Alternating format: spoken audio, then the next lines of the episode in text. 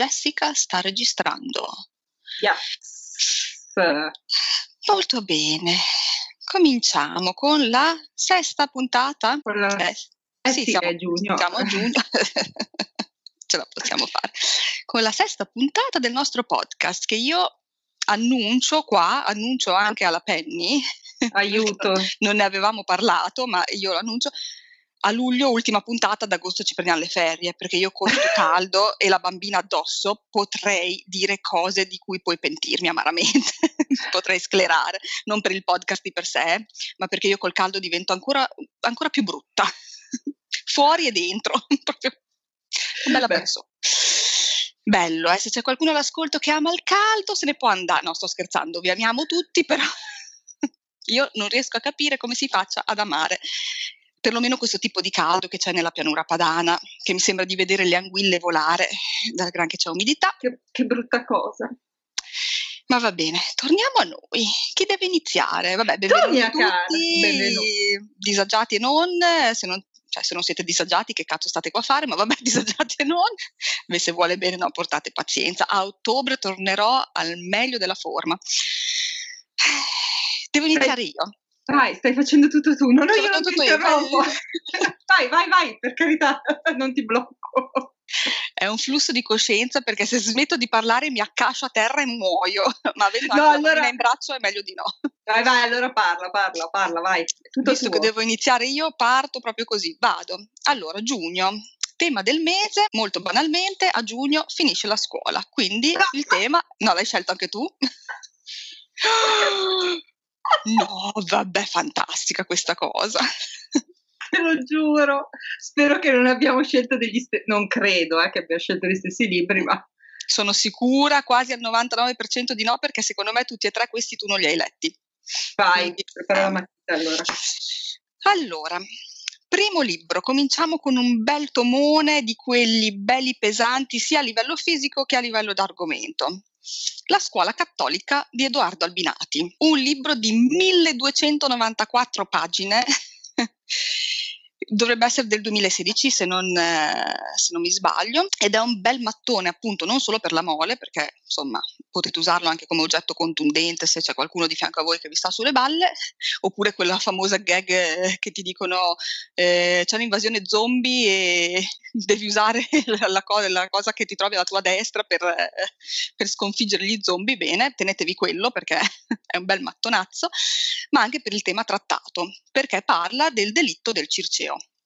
Non so se tutti se lo ricordano, perché comunque è un fatto avvenuto negli anni 70, quindi se qualcuno all'ascolto è giovane giovine eh, magari non, non se lo ricorda, eh, che fu un caso di rapimento eh, di due ragazze e dell'omicidio di una delle due, avvenuto più o meno nel 74-75, insomma a metà degli anni 70.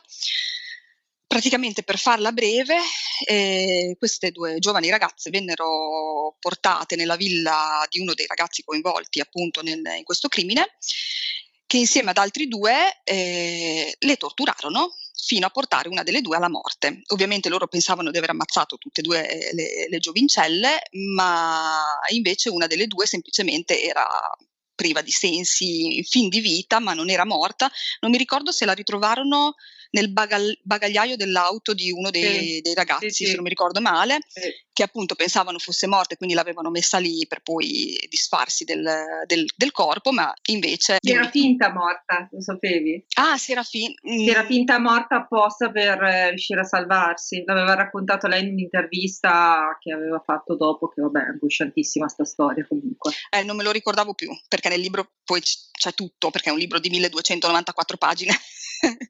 Eh, c'è- c'è- sicuramente c'era anche questa, questa cosa che mi sono dimenticata perché l'ho letto parecchio tempo fa, quindi mi era passato di mente. Comunque, niente, lei viene ritrovata e, e quindi poi denuncia questi ragazzi. E oltre eh, al fatto di per sé che è già agghiacciante di, di- di suo, diciamo che fece molto scalpore perché questi tre ragazzi erano ragazzi benestanti, delle famiglie altolocate del quartiere, eh, appunto di quella zona lì di, di Roma, ragazzi poi sì, non del tutto proprio incensurati perché erano stati tutti denunciati a loro volta per eh, vari atti criminali, tra cui violenza sessuale, quindi mi viene da dire ma forse magari tenerli un pochino più sotto controllo e...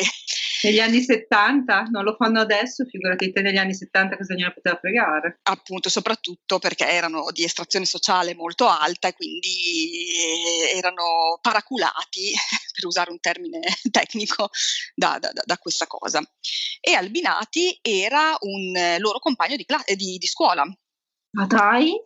Non, non, era loro amico, non è che li frequentasse, però sapeva chi erano, li conosceva perché andavano stessa, nella stessa scuola. Mm, quindi lui ha mm, voluto in questo libro ehm, eh, ripercorrere eh, questo tragico evento, eh, ma la cosa bella secondo me di questo libro è che non è la storia romanzata del delitto del Circeo e non è nemmeno eh, affrontata eh, in stile giornalistico tipo Truman Capote è una svisceratura si dice in italiano, ho inventato un termine, non lo so, concedetemi tutto perché ci sono già 30 gradi e sono le 10 del mattino, di, di questo evento sotto mille punti di vista. Lui va a prendere il punto di vista psicologico, quello sociologico, quello filosofico, quello politico, mh, mm, sviscera questo caso eh, sotto tutti questi punti di vista è un, proprio un, un, entrare in questo inferno e volerlo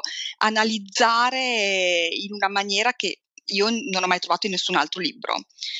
Quindi da una parte per me è un libro stupendo, dall'altra non adatto a tutti io ho sentito tante critiche eh, a questo libro, ma perché secondo me le persone che l'hanno preso e comprato l'hanno preso pensando che fosse appunto il romanzo eh, basato su questo delitto, quindi pensavano di trovare magari un romanzo tipo thriller. O quelle roba tipo pornografia del dolore, della violenza, dove ti racconta tutte le mini particolari perché tu un po', sai, soddisfa un po' quella vena voyeur di, di, queste, di questi fatti di sangue. Sì, infatti molte critiche che ho sentito io su questo libro è noioso, è faticoso andare avanti, si fa delle pippe mentali che chi se ne frega. Eh no, il bello è proprio quello. Cioè, per me è stato quello, contando che, dico questo, eh, parlo di un libro che io ci ho messo un anno a leggere, un anno. E la Penny lo sa bene, ciao Cassio, che dai le testate alla Penny. e poi va via, capito? Arriva, sboom, e poi se ne va. Voi non potete vedere, ma è stata bellissima la scena. La Penny che mi ascoltava, vedo il gatto arrivare, pum, testata in testa e via. Testata in testa, certo. Vabbè, tornando alla scuola cattolica, ci ho messo un anno. La Penny sa bene che io sono una lettrice veloce, nel senso che anche i libri che mi piacciono, tipo i libri del mio amato Stephen King, quando me li porto dietro per troppo tempo, dopo un po' mi viene la smania perché devo cambiare storia, non ce la posso fare a stargli sempre sulla stessa storia, anche se mi sta prendendo, ma se la quotidianità mi porta a dover lasciare un attimo lì il libro, non avere il mio spazio di lettura e quindi trascinarmelo per più di un mese, io strippo abbassa, abbassa, perché te ne basta dieci giorni e già vai giù di testa perché devi iniziarne subito un altro. Quello è vero, però no, ho detto un mese perché tipo il Conte di Montecristo, che l'ho letto insieme alla Lia, eh, che è un librone importante, tra l'altro ero all'ultimo mese di gravidanza, quindi insomma anche un po' affaticata, ci ho messo un mese, ci è voluto tutto perché non sarei riuscita a leggerlo più velocemente, anche se avessi avuto il tempo fisico di leggerlo più velocemente, però appunto un mese è il massimo, anche l'ombra dello scorpione, un mese più o meno è il tempo che ci ho messo a leggerlo, se non mi ricordo male, un mese, un mese e mezzo, ma proprio è il massimo che, eh, per me di, di, di, di, tempo di lettura di un libro, perché poi dopo smanio. Questo ci ho messo un anno, perché non è un libro che tu lo leggi per la storia, la storia la sai, è quella, non ti racconta nulla di più, nulla di meno di quello che puoi trovare in internet ma il suo punto di vista, i suoi punti di vista, perché non è uno che dice è andato così e io vi dico come l'ho vissuta da persona che era lì in quegli anni e conoscevo queste persone, perlomeno anche solo di vista.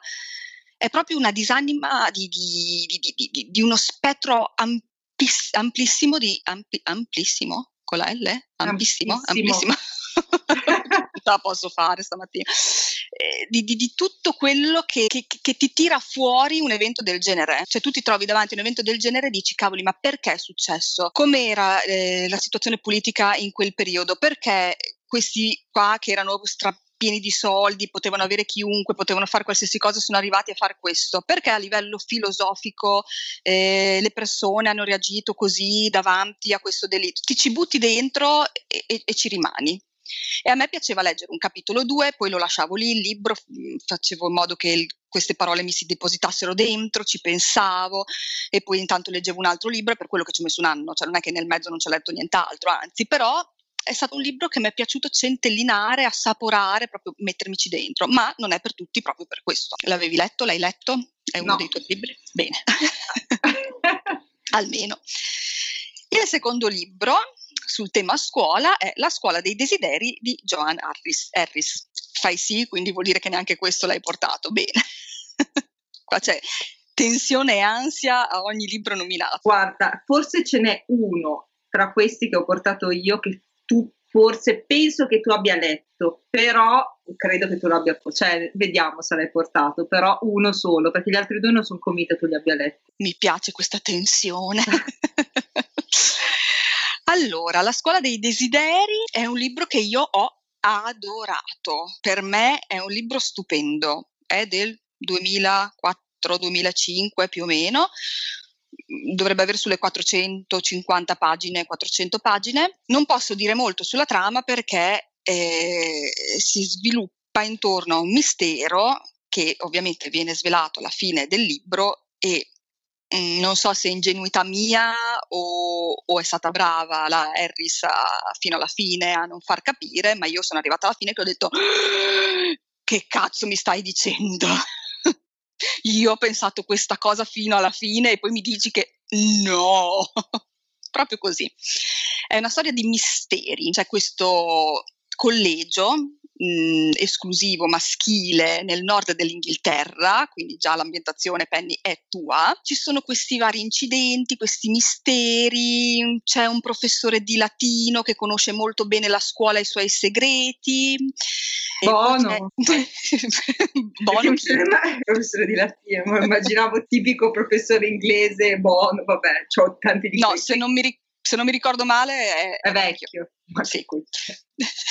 vabbè, ci sono anche dei buoni, beh, vabbè, no, non entriamo sì, in questi discorsi. Però io me lo immagino, non so, piacente 45 no. No, se non mi ricordo male è lì lì per andare in pensione, quindi 45 anni magari no. Però. Beh, c'erano i baby pensionati da noi, eh, te lo ricordo. Immaginalo come vuoi, come vuoi tu. Poi c'è il contrasto con la scuola pubblica dei quartieri popolari, quindi un po' questa faida tra il collegio esclusivo maschile, dove vanno solo quelli che hanno le possibilità per andarci, e la scuola popolare. E, e basta, non posso dire nient'altro perché è proprio tutto basato su questi misteri, questi segreti. È un libro che si, si divora, è bellissimo, è scritto benissimo. Tra l'altro, lei non è quella di Chocolat? Sto dicendo una cavolata? Sì, eh. sì, sì che io non ho letto, ho visto il film ma non ho letto il libro, l'ho amato così tanto che quando è uscito il seguito, ah lo voglio, lo voglio, il seguito fa cagare. Ah ok, niente, non compratelo, non lo compro nemmeno io. Eh, almeno a me ha fatto cagare, poi non so se mi ha fatto, se non mi è piaciuto, perché La scuola dei desideri l'ho letto tantissimo tempo fa e quindi magari anch'io ero una lettrice diversa, infatti è per quello anche che non rileggo i libri perché ehm, non vorrei poi trovarmi a dire un no, il libro che ho adorato adesso l'ho riletto e che cacata assurda o se perché sì, non, non tiene comunque su eh, quel senso di, di, di eh, di, di, mistero come, come, nella scuola dei desideri. La scuola dei desideri per me veramente è, è uno di quei libri, secondo me, anche consigliato per, eh, da leggere sotto l'ombrellone, perché proprio ti, ti, ti, ti, prende, ti prende la storia di per sé, ma poi, ribadisco, arrivi alla fine che dici, ma no, ma cosa mi, state, cosa mi stai dicendo, Giovanna? Giovanna, cosa ti sei pippata prima di scrivere? Ma in senso buono, non che dici è assurdo quello che mi sta dicendo, okay. ma perché proprio tu mm, sei talmente dietro alla storia che non pensi a va a finire così, cioè il, il risvolto di questo mistero è questo. Poi magari lo leggerete e mi direte eh, eh quanto sei stupida, io l'ho capito a pagina 10, vabbè sono un'ingenuotta, una disagiata ingenuotta. Ultimo libro sull'argomento scuola è La passione ribelle. Vediamo, ok, bene, 3 su 3, ma lo sapevo perché sono dei libri un po' particolari, un po' vecchiotti anche, che di solito... Anche i miei, per quello che ti dico, ho avuto un attimo di... no, ce l'abbiamo fatta. Eh, di Paola Astrocola, che io ho chiamato per anni Mastrocola. Anch'io. no, si dice Mastrocola, sì. Ostia, io Mastrocola la chiamavo l'ho chiamata sempre anch'io Mastrocola, poi in un'intervista eh, abbiamo qui Paola Mastrocola, io ma chi cazzo è Mastrocola? Molto bene, si dice Mastrocola, quindi vedi non si smette mai di imparare. E è un libricino piccolo, a me eh, la Mastrocola piace tantissimo perché secondo me lei è un'insegnante, non mi ricordo se delle medie, non mi ricordo in quale ordine scolastico lei insegni, però si vede che è un'insegnante con la passione dell'insegnamento perché ha un modo di spiegarti le cose non didattico, non adesso mi metto qua e faccio la maestrina, ma molto originale perché spesso in molti suoi libri eh, lei prende il pretesto della favola per spiegarti dei concetti e lo fa in una maniera così fluida, così semplice, ma nello stesso tempo ti fa riflettere su questioni anche profonde, perlomeno per me. Poi magari uno lo legge e dice ma è molto elementare. Sì, come stile sì, è molto elementare, perché secondo me si vede che lei ha a che fare con dei ragazzi giovani e quindi sa come approcciare determinati argomenti che possono risultare anche magari pesanti, ripetitivi, perché uno dice eh, ma di queste cose se ne è parlato più e più volte che, che due palle, invece per me l'originalità e la bellezza della Mastro Cole è proprio questo, che i suoi libri li divori ma ti lasciano dentro tanto. Questo in particolare, La passione ribelle, parla è una riflessione sullo studio, sulla scuola, sulla lettura, in contrapposizione su quello che è diventato adesso eh, il nostro modo di vivere molto fast, molto veloce, quindi anche la lettura deve essere per forza una lettura eh, condivisa, una lettura veloce, esce il nuovo libro, bisogna subito averlo, subito leggerlo, eh, subito recensirlo, non ci prendiamo i nostri tempi, i nostri spazi, anche lo studio deve essere condiviso, deve essere lo studio di gruppo, il confrontarci, che lei non dice che è male, però dice anche che ci siamo persi molto di quello che è il mettersi lì e studiare in maniera solitaria, l'approfondire, il prendere un argomento e sviscerarlo, non passare subito all'argomento successivo perché sennò dopo gli altri sono andati avanti e io rimango indietro. Eh, questa cosa che lo studente che si mette lì e vuole approfondire un argomento, vuole leggere magari più libri sullo stesso argomento, è lo sfigato, anche tra i lettori che comunque sono già comunque tra virgolette una nicchia. E lei riflette molto su, sulla fretta di, di anche la fretta di apprendere cioè proprio nel, nel, nella scuola i professori ti danno questa fretta di apprendere perché ti dobbiamo dare il voto, perché ci deve essere un risultato, quindi non ti insegno perché ti devo insegnare il piacere della conoscenza, il piacere dell'apprendimento, ma perché ti devo dare un voto, perché siamo a maggio e ho bisogno dei voti, quindi via via via argomenti su argomenti che ai ragazzi non rimane in testa nulla. Ed è questo libricino di una 150 pagine su per giù eh, che affronta questo, questo, questa riflessione, questo dilemma del è giusto in tutti gli ambiti della nostra vita applicare questa velocità, questa condivisione forzata, questo essere sempre al passo al tempo, possiamo tornare a essere un po' più lenti, un po' più riflessivi, un pochino più solitari, ma non solitari intesa come solitudine mh, negativa, cioè lei non dice dovete chiudervi in casa e, e mettervi in un angolo a studiare con le ragnatele a mo' di leopardi, no, dovete anche vivere, socializzare, socializzare, i giovani devono assolutamente vivere anche fuori dalla scuola e fuori di casa, ma non necessariamente deve essere tutto fuori, tutto condiviso, tutto veloce, ci deve essere anche il tempo della riflessione, perché questo tempo della riflessione applicato allo studio, alla lettura, è poi un, um, un qualcosa che ti rimane come, come modalità anche in altri ambiti della vita.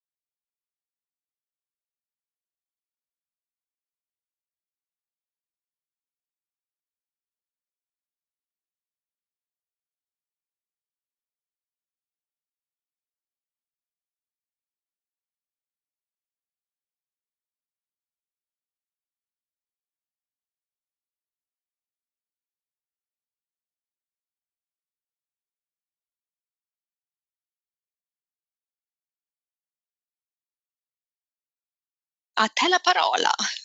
Allora, anch'io come tema ho detto, oh, giugno è la fine della scuola. Allora, per cui eh, volevo cercare tutti i romanzi con come tematica le vacanze scolastiche, cioè avvenimenti capitati durante le vacanze scolastiche. In realtà ho imbroccato due titoli su tre. Volendo, però, col King, che però ve lo lancio un po' lì così, giusto perché in realtà no, ne ho imbroccato un altro ancora. Però il King è una cosa corta, per cui ve lo cito giusto per, ma secondo me l'avete letto tutti, se non l'avete letto Mannaggia. Allora, il primo titolo di cui voglio parlare è L'estate della paura di Dan Simmons, che è un romanzo di, non mi ricordo quanti trilioni di anni fa. Mi scuso tantissimo perché non so se si trova L'estate della paura, perché era mh, uscito per Gargoyle bellissima casa editrice che purtroppo ha fatto una fine veramente infame. Il fatto è che tutto il catalogo Gargoyle, tra cui tutto Dan Simmons, o quasi tutto, a parte quelli che erano stati stampati per Mondadori, che sono quelli di fantascienza, io non so che fine abbia fatto. Per cui è una cosa che mi fa molto soffrire, anche perché c'è un seguito dell'estate della paura, che io ancora non ho letto, che sarebbe l'inverno della paura, una specie di seguito poi. Comunque, di che parla l'estate della paura brevemente, perché ve lo dovete godere, perché cioè anche qui c'è il mistero perché non si può dire nulla. Allora, ambientato nel 1960, ci sono cinque amici, qui infatti fa un po' di rimandi a un altro romanzo horror, eh, non si può dire, eh, già dalla faccia dell'Ali già eh, lei ha capito tutto, è ambientato in questo paesino che si chiama Elm Heaven, già Elm che ricorda un po' Nightmare tra l'altro perché era ambientato a Helm Street, Vabbè, è vero, è vero. Eh, ma infatti secondo me ce l'ha un po' buttata, cioè secondo me ce l'ha un po' buttata sta cosa. Adesso non ho guardato, non ho studiato questa cosa, ma secondo me dai è proprio un omaggio a Nightmare. Succede che durante l'estate si scompare un ragazzino e allora uno di questi cinque, che è quello un pochino più studiosetto, quello che un po' si interessa così, decide di mettersi ad investigare, no? E scopre che eh, c'è un mistero legato proprio alla scuola che loro frequentano e a un oggetto in particolare che si trova all'interno della scuola, che a quanto pare ha delle influenze maligne. Ora, ti dico una cosa, smettila eh. qua perché mi sta incuriosendo, ma sto guardando che quello che costa di meno in internet dell'estate della paura costa 80 euro. Scusa? 80 scherzando? euro? No, disponibili in due giorni lavorativi, eh? cioè voglio che me lo portino col cavallo, 80 Beh, euro. 80 euro lo, adesso lo pago, ce l'ho subito, scusami. Se no, su eBay a 123 euro. Cioè, io, io, ho un libro da io ce l'ho, 123 te lo porto, quando ci vediamo te lo porto.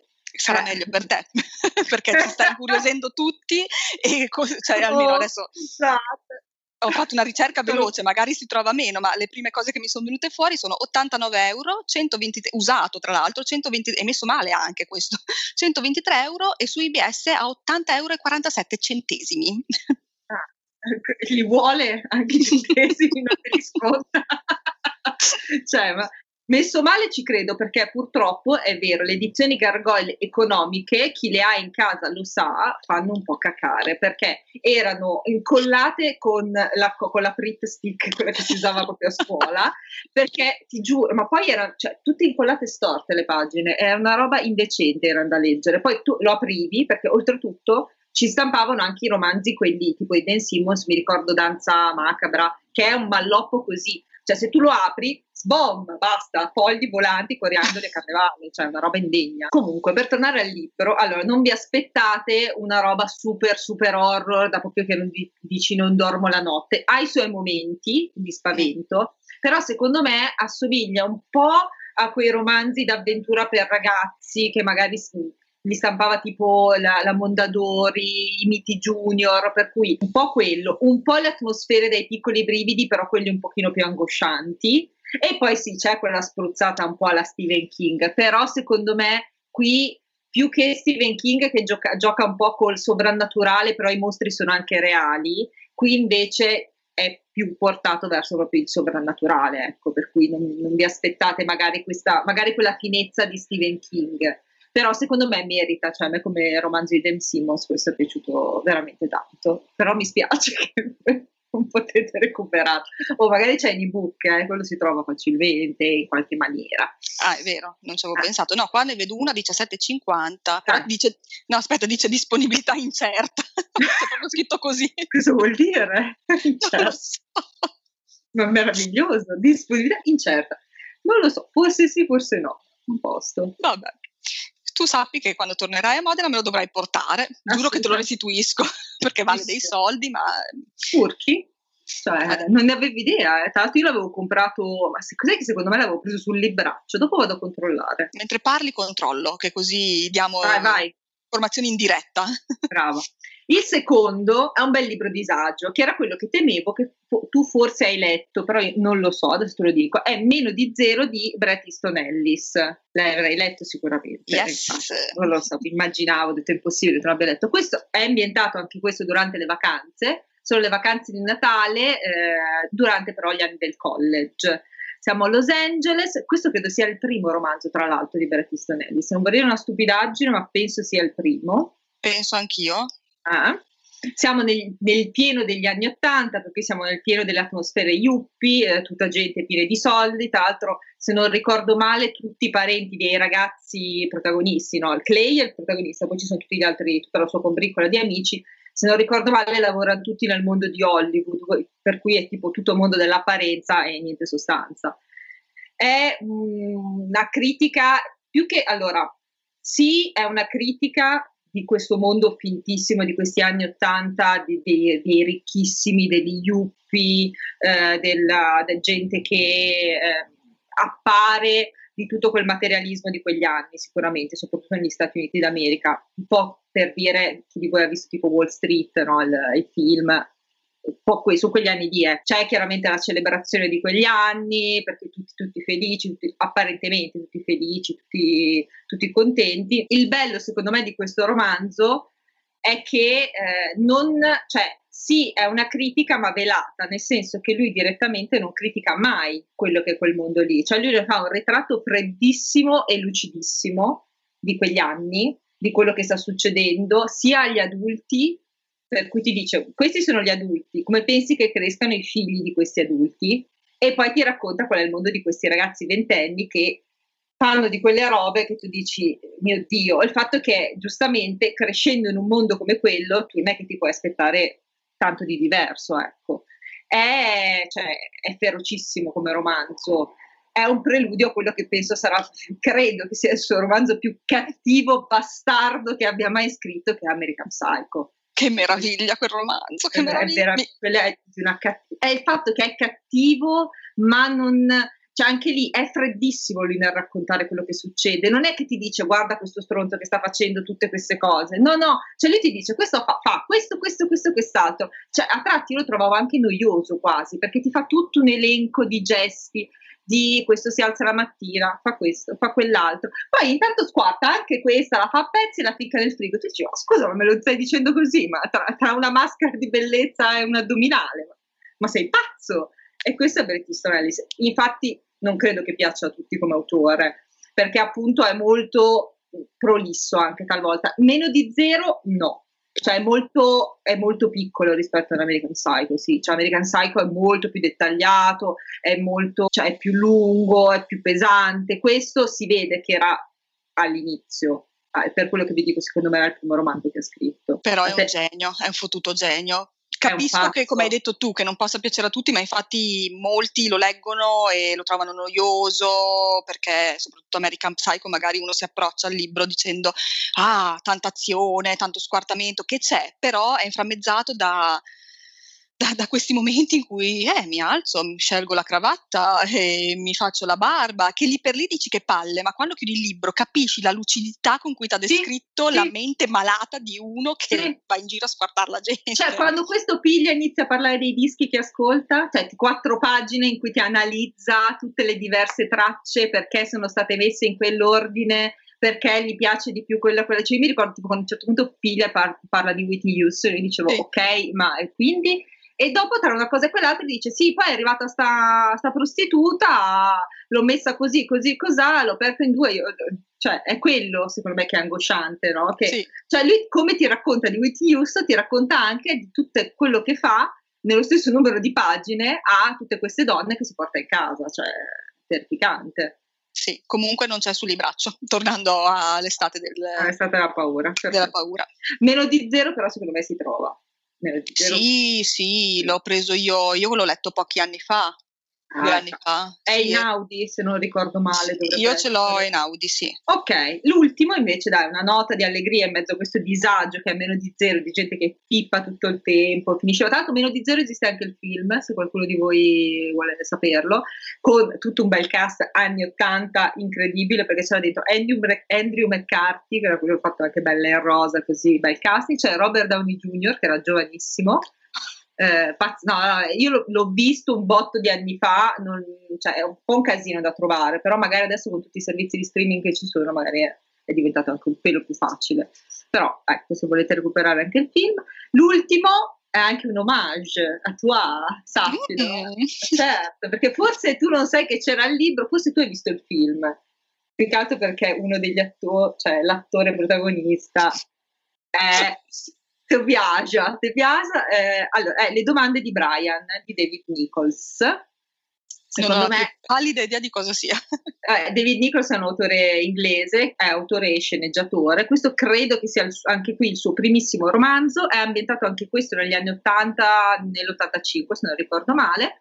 Ed è la storia di questo Brian, che è questo ragazzo piuttosto giovane che va a studiare all'università a Bristol, che è un po' sfigato, un po' tanto sfigato, eh, che si innamora sia di, eh, cioè, di due ragazzi diversamente, cioè per una prova attrazione, mm, cioè, che è questa Alice, che è questa fighissima, bellissima, biondissima, altissima, tuttaissima è lei, la classica super, eh, super, super ultra, super puppamelo, e poi c'è Rebecca. Rebecca è quella tipica ragazza, sì, carina, però sai quelle un po' impegnate, rompicoglioni, che devono sempre fare la punta al cazzo. Vai. Ma il film, no, sì, ma il film però non si intitola così. No, no, il film si intitola non mi ricordo come, però c'è, con... Si intitola Non mi ricordo. Non mi ricordo come. No, perché la storia, adesso che me la stai dicendo, ho detto, ma sì, il film l'ho visto con il mio ranocchione. Che, ranocchione. Che, ovviamente la gente dice, che cazzo è ranocchione? Perché io do i soprannomi agli attori non avendo memoria e non ricordandomi. ma questo te lo ricordi? È James McAvoy. Il, il, film, sì, il film non mi ricordo, le, le quiz dell'amore, non mi ricordo come si chiama, te lo giuro. Sì, forse qui, qualcosa, sì, quiz della... Boh, vabbè, ma chi se ne frega, c'è lui, ma guardate... Eh, esatto, esatto.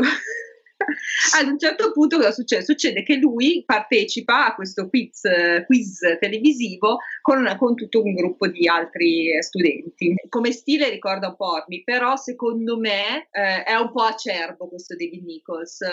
Cioè, rispetto a quello che scriverà poi, anche il mio nemico numero uno, che è il romanzo Un giorno, che io però non consiglio mai perché veramente mi ha fatto incazzare come una biscia. Cioè, poi decidete voi se volete leggerlo, però sappiate, sappiate che vi storta tutta la giornata il giorno che lo finite. Comunque, io ve l'ho detto, sappiatelo. È quello del c'è il da, film. C'è con, un film eh... con Lynn Hathaway. Ho visto il film, io non ho letto il libro. Ecco, sì, sì, concordo, concordo.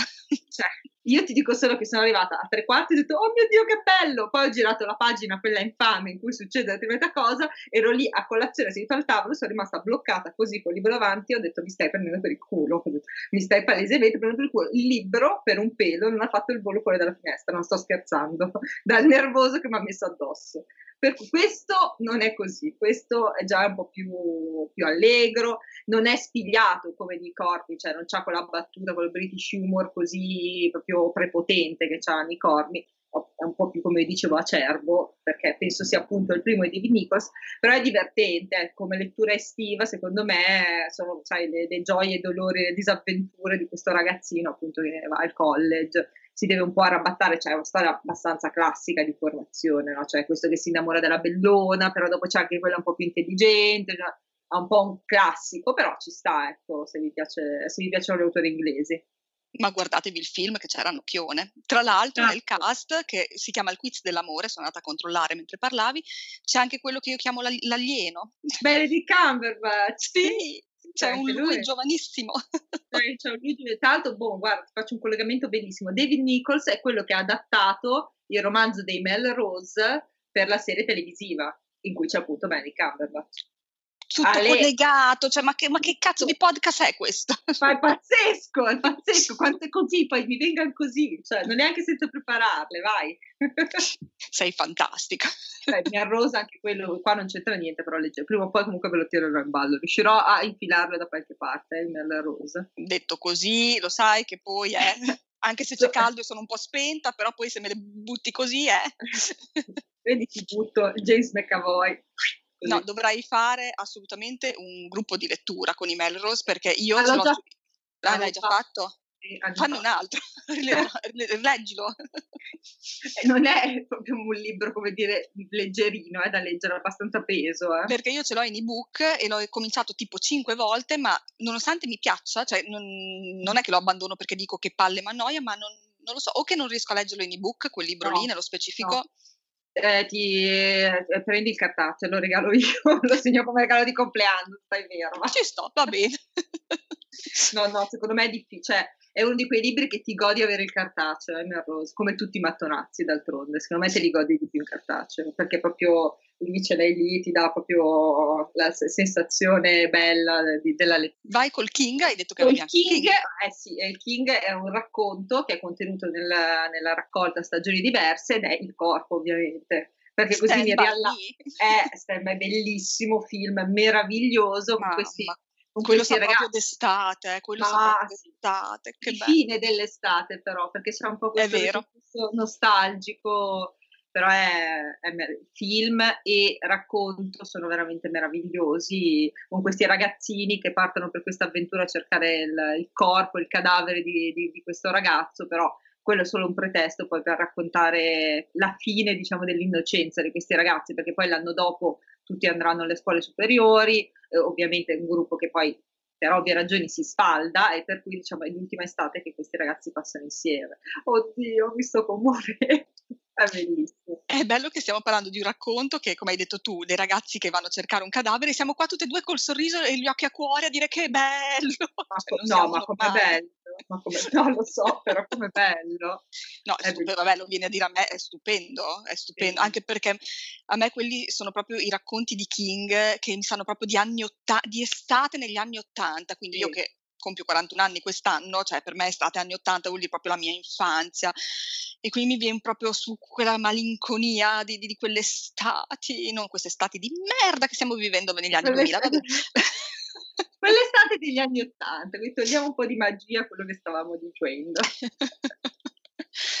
Bene, adesso andate tutti su eBay a fare le aste per prendere il libro di Dessing. grazie, Perdonate. grazie. Gra- adesso mi arriveranno le minacce su, su Instagram. No, no, non minacce, potete mandare direttamente il vostro IBAN alla Penny che vi farà dei bonifici. Ho deciso che la prossima volta controllo, controllo i romanzi di cui devo parlare. Oh, ma guarda che ho veramente una capacità incredibile andare a beccare sempre quelli che sono fuori catalogo. Sorry, sorry, giuro non faccio apposta, cioè, giuro eh, adesso devi mettere su una casa editrice e ristamparli tutti tu perché hai rotto il cazzo. Così. Vabbè, grazie, grazie, grazie altrettanto. Va bene ce l'abbiamo fatta anche questa volta, nonostante il mio disagio sempre più prepotente grazie a questo bellissimo caldo, che come avete tutti capito è la mia stagione preferita questa, come amo l'estate. No, io, io pensavo ti piacesse un botto, penso, ho avuto questa impressione. è vero, come lo nascondo bene questo disagio. Si sta svegliando anche la pupa, che abbiamo fatto eh, il presepe, eh, io tenerlo in braccio, che bello. E basta. Noi adesso appena riusciamo registreremo anche la seconda puntata extra, non ci siamo dimenticate, ma portate pazienza, non è così facile incontrarci su Skype senza rumori di sottofondo. E poi, come ho già annunciato, preparatevi perché a luglio io darò gli ultimi colpi di sanità mentale. Secondo poi... me luglio sarà, cioè beccherai i libri più disagiati dell'universo, proprio per simboleggiare no, questa mancanza di, di, cervello e di neuroni che girano, per yes. cui cioè, sa- sarà il disagio, lo chiameremo aiuto. Hai già pensato? Assolutamente sì, ce pronti. No, non ci credo, non ci posso credere, fantastico. No, anche perché poi agosto andate tutti in ferie, io avrò tutti e due bambini a casa perché il centro estivo giustamente purtroppo il 30 di luglio mi dice eh, chiudiamo anche noi, quindi avrò la, anche l'altro a casa. Vuoi tuo figlio un pochettino? Tientelo tuo figlio un pochettino. No, ma lo tengo volentieri, no, adesso detto così sembra che no, lo tengo oh, volentieri, beh, certo. però registrare un podcast con finché è lei che l'addormento e l'attacco alla tetta e stai buona, stai zitta, ce la faccio. Il bambino di tre anni e mezzo non ce la faccio, quindi eh, ad agosto andremo in ferie e ci risentiremo a settembre quando le sacrosante scuole riapriranno. Cariche che mai. Assolutamente, perché poi parlare di libri alla fine mi ringalluzzisce sempre nonostante il mio disagio eh, sudorif- sudorifero, sudorifero, come si cavolo si dice? Sto sudando. Sudando, come una capra tibetana. Sudano le capre tibetane? Ma no, mi lascio capra... con questa domanda. io lo uso sempre capra tibetana per dire ignorante. Ignoranti no, sono ignoranti e sudate, ma pensa che belle bestie. che schifo, che schifo. Poverine. Esatto. Va bene, con questa ultima chiacchiera proprio disagiata nel profondo del disagio, vi, vi salutiamo e, e, vi aspettiamo, mi raccomando, feedback, feedback, fateci sapere se, se, il podcast vi piace e quant'altro, non dite niente sull'audio perché forse tra dieci anni lo miglioreremo, ma eh, portate pazienza.